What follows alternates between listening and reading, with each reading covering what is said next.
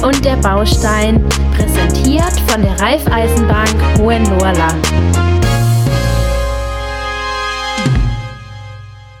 Wir haben heute das Thema gemischte Nutzung einer Immobilie. Tobi ist ja schon Profi hier, was Podcast angeht. Ich glaube schon 50 Mal dabei gewesen oder so ungefähr, fühlt sich zumindest so an. Gefühlt auf jeden Fall. Aber einen neuen Gast, Roland, ähm, du bist heute bei uns. Stell dich doch mal kurz vor, wer bist du und was machst du? Ja, mache ich sehr gern. Danke, Fabio, für die Einladung. Also ich bin der Roland Streckfuß, bin hier jetzt quasi schon alt eingesessen bei der Raiffeisenbank Hohenloher Land, seit über 40 Jahren dort tätig und habe mich inzwischen spezialisiert auf das Firmenkundegeschäft bin dort quasi, habe die Leitung vom Firmenkundengeschäft und auch vom Private Banking, auch die Privatseite quasi von den Unternehmen. Deshalb passt quasi dieses Thema wunderbar auch zu meinem Bereich in Verbindung mit dem Bereich von Tobias. Perfekt. Äh, dann können wir gleich mal einsteigen, was, als ich so das Thema gelesen habe, gemischte Nutzung einer Immobilie, habe ich erst mal gesagt, so, okay, gemischte Nutzung, heißt es jetzt irgendwie ein, ein ähm, ja, mehr, mehr Parteienhaus oder was bedeutet eigentlich dieses, die gemischte Nutzung? Wie kann man das verstehen?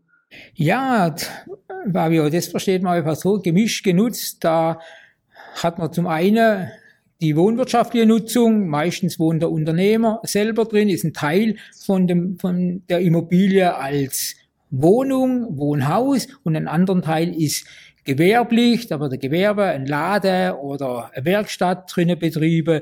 Typisch quasi in den Einkaufszentren sieht man es ja oft. Unten sind Läden drin, ein Stock höher vielleicht ein Büro und drüber sind Wohnungen. Okay.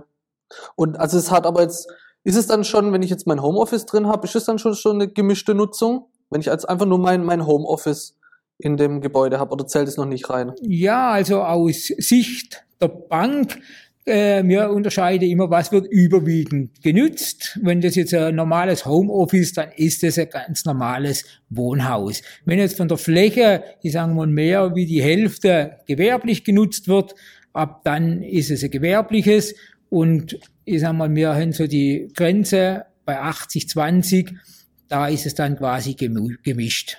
Mhm. Also 80 Prozent Wohnwirtschaft oder 80 Prozent ähm, gewerblich?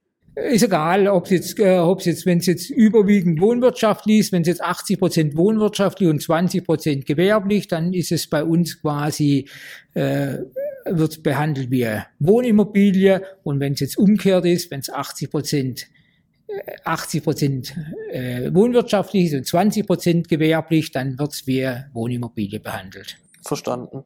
Was hat es denn dann für eine Auswirkung auf, das, auf die Wert meiner Immobilie, wenn die jetzt gemischt genutzt ja, genutzt wird. Ja, das äh, ist natürlich von uns, wir als Bank müssen natürlich äh, für jede Immobilie, die wir finanzieren, eine Bewertung hinterlegen. Und bei einer wohnwirtschaftlichen Immobilie ist es natürlich so, dass äh, der, der Wert, den der zur Erstellung der Immobilie gebraucht wird, also die Kosten, die dafür entstehen, entsprechen auch in den meisten Fällen dem Wert, den wir als Bank dann auch äh, hinterlegen können, der Immobilie mit kleineren äh, Abschlägen. Ähm, aber das entspricht ungefähr den Kosten, die auch wirklich die Immobilie gekostet hat. Im gemischt genutzten Bereich oder gewerblichen Bereich ist es natürlich so, dass äh, bei der Bewertung auch äh, eine Drittverwendungsfähigkeit mit ähm, in die Bewertung einfließt. Also wie gut ist die Immobilie wieder verkäuflich? Und natürlich ist es so, wenn wir eine Immobilie haben, die unten drin ein Gewerbe hat und oben drüber eine Wohnung oder auch ein Büroräume nochmal und dann nochmal drüber eine äh, Wohneinheiten, dann ist es natürlich von der, von dem Verkauf her immer äh, von dem, was man an Käufer dann auch findet, immer ein bisschen schwieriger. Und dadurch ist die, die Bewertung solcher Immobilien natürlich äh, von uns als Bank auch ein bisschen vorsichtiger, vorsichtiger anzusetzen mit vielleicht niedrigeren Werten. So kann man das Ganze ein, ein wenig beschreiben. Mhm. Okay. Roland hat vorhin im Vorgespräch, du hast es ja schon so ein bisschen erklärt gehabt, dass dann praktisch die Zielgruppe des Verkaufs wird wahrscheinlich dann kleiner und dann wird es auch schwieriger. Ist das richtig? Genau, deshalb ist quasi ein gemischt genutztes äh, Objekt quasi oder dann, wenn sogar noch überwiegend gewerblich ist, dann ist einfach die Zielgruppe der Käufer ist geringer und deshalb ist, wird auch der Wert, die Risikoabschläge der Bank sind dann höher. Das heißt, ich brauche eigentlich mehr Eigenkapital oder habe vielleicht auch andere Zinssätze. Okay. Das heißt, es bewirkt sich dann, wie du ja auch gerade schon angesprochen hast, Roland, direkt auf meine Finanzierung natürlich auch aus. Also wenn die Immobilie dann gemischt genutzt ist. Ja, von der Finanzierung her gibt es natürlich dann äh, Vor- und Nachteile zu nennen. Äh, als Vorteil kann man natürlich dann auch sehen, dass man die Finanzierung in einer gewissen Art und Weise aufsplittet. Ähm, er setzt, äh, hat zum Beispiel Gesamtkosten von 400.000 Euro und wenn man dann von zu 50 Prozent äh, einen Teil selbst nutzt und die anderen 50 Prozent gewerblich oder ver, äh, vermietet äh, an ein Gewerbe, dann kann man natürlich stellt man die Finanzierung von Anfang an schon ganz anders auf. Das heißt, das Kapital, das man selber einbringt, also das sogenannte Eigenkapital, das zum Bau der Immobilie herangezogen wird, gehen wir mal aus, das sind 200.000 Euro, dann versuche ich natürlich, den eingenutzten Teil, den ich steuerlich nachher nicht geltend machen kann, äh, so viel wie möglich mit Eigenkapital, mit eigenem Geld zu finanzieren und eher den gewerblichen Teil dann gegenüber dem Finanzamt als steuerliche Absetzbarkeit nachher geltend zu machen und hier den entsprechenden Teil zu finanzieren. Muss das denn auch wirklich geteilt sein, also durch eine Teilungserklärung? Müssen das zwei verschiedene Objekte sein? Oder wenn das unter einem Dach ist, dann kann man das auch sozusagen aufteilen, weil man sagt, okay, so und so viel Quadratmeter sind gewerblich und die anderen Quadratmeter sind ähm, privat genutzt. Also da gibt es verschiedene Herangehensweisen, wie äh, das Ganze steuerlich äh, äh, gehandhabt werden kann.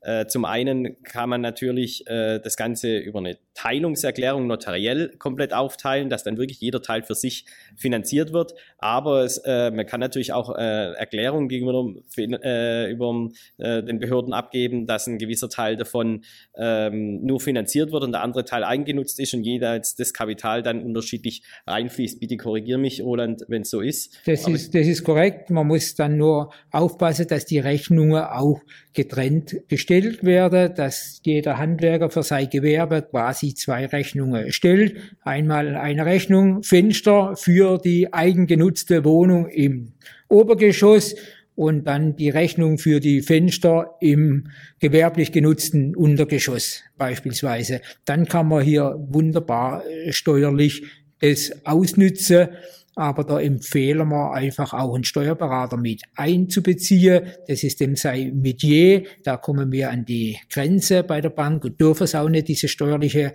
Beratung. Ich habe jetzt gerade eine sehr interessante Konstellation gemacht mit einem Kunde. Da haben wir einfach den Steuerberater mit an den Tisch genommen und da haben wir wunderbar diese steuerlichen Möglichkeiten ausgespielt und er hat es optimal quasi finanziert unter steuerliche Gesichtspunkte. Super, die Praxisbeispiele, die sind äh, immer ganz gut, weil das kann man sich dann so bildlich vorstellen. Äh, danke dafür.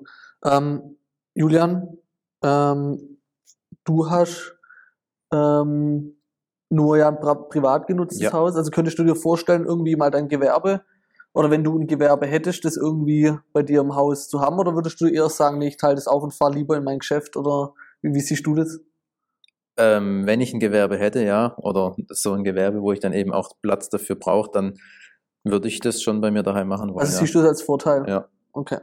Das sind, ähm, ich kann gar nicht so weit denken, gerade ehrlich gesagt. ähm, ich finde es unheimlich interessant. Für mich waren die Unterschiede nicht klar. Ähm, aber was für mich jetzt noch nicht so rausgekommen ist, so wirklich die Vorteile und die Nachteile. Können wir da vielleicht nochmal drauf eingehen, wo wir wirklich kurz in zwei, drei Sätze sagen, was sind da wirklich knackige Vorteile und was sind da aber leider auch die Nachteile, dass das nochmal so ein bisschen rauskommt? Also jetzt rein aus Banksicht gehe jetzt auf die Vorteile oder die Nachteile aus. Aus privater Sicht ist es ja das, Fabio, was du gerade Julian gefragt hast. Der eine sagt, es ist für mich ganz toll, wenn ich quasi oben drin wohne und unten mein Gewerbe habe. Ich bin immer im eigenen Haus, ich kann geschwind hoch, kann geschwind runter, äh, die Kinder können runter, ich kann hoch, kurze Wege, keine Fahrzeiten, keine Staus. Das ist für viele ein sehr großer Vorteil. Der eine sieht es vielleicht als Nachteil, der sagt, ich kann gar nicht so richtig mich trennen, gewerblich oder privat.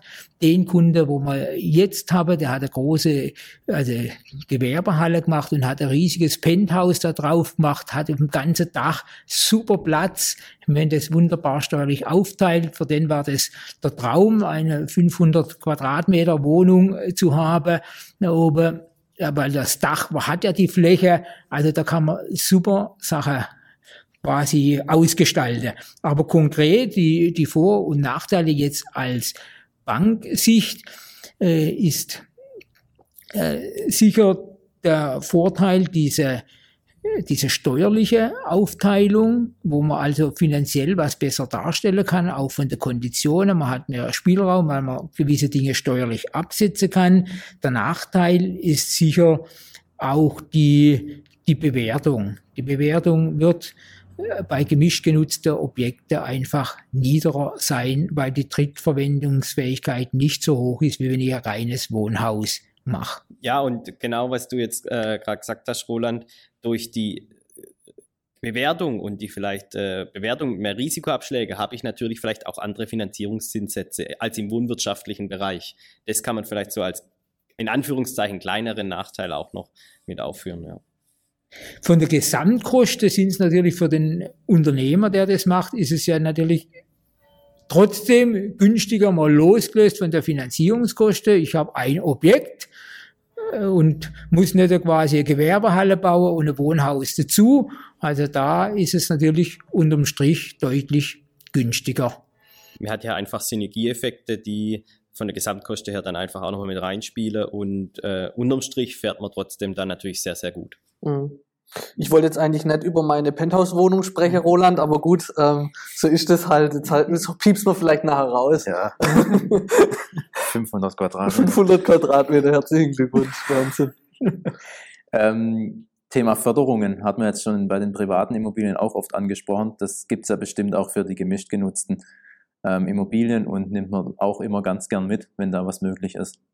Ja, äh, klar, für den wohnwirtschaftlichen Bereich äh, gibt es hier natürlich Förderprogramme als auch für den gewerblichen Bereich. Äh, ich jetzt für den wohnwirtschaftlichen Bereich, das ist ja mein Haupt meine haupttägliche Arbeit, kann da nur dazu sagen, dass natürlich in allen Förderprogrammen, die es gibt, egal ob zum energieeffizienten Bauen oder zum energieeffizienten Sanieren, äh, gibt es immer bestimmte Kennzahlen, die nicht überschritten werden dürfen, was äh, an gewerblicher Nutzung im Wohnhaus dann noch äh, zusätzlich genutzt wird oder passiert. Ich, äh, wenn man jetzt das Beispiel nimmt, gerade mit dem Büro, das man nutzt, auch manchmal für das Homeoffice, vielleicht ist das jetzt überhaupt kein Problem, äh, rein von einer, äh, von einer Investition, von einem Wohnhausneubau, dass man hier Förderprogramme bekommt. Aber wenn es halt dann in den Bereich geht, dass ein bestimmter Prozentsatz, eine bestimmte pro Fläche einfach des Gebäudes auch gewerblich genutzt wird, muss man einfach schauen, ob es für diese äh, Förderprogramme dann möglich ist, hier wohnwirtschaftliche Förderprogramme auch in Anspruch zu nehmen. Oder wie wir es vorher schon mal gesagt haben, dass man vielleicht dann Finanzierungen auch trennen muss, aufteilen muss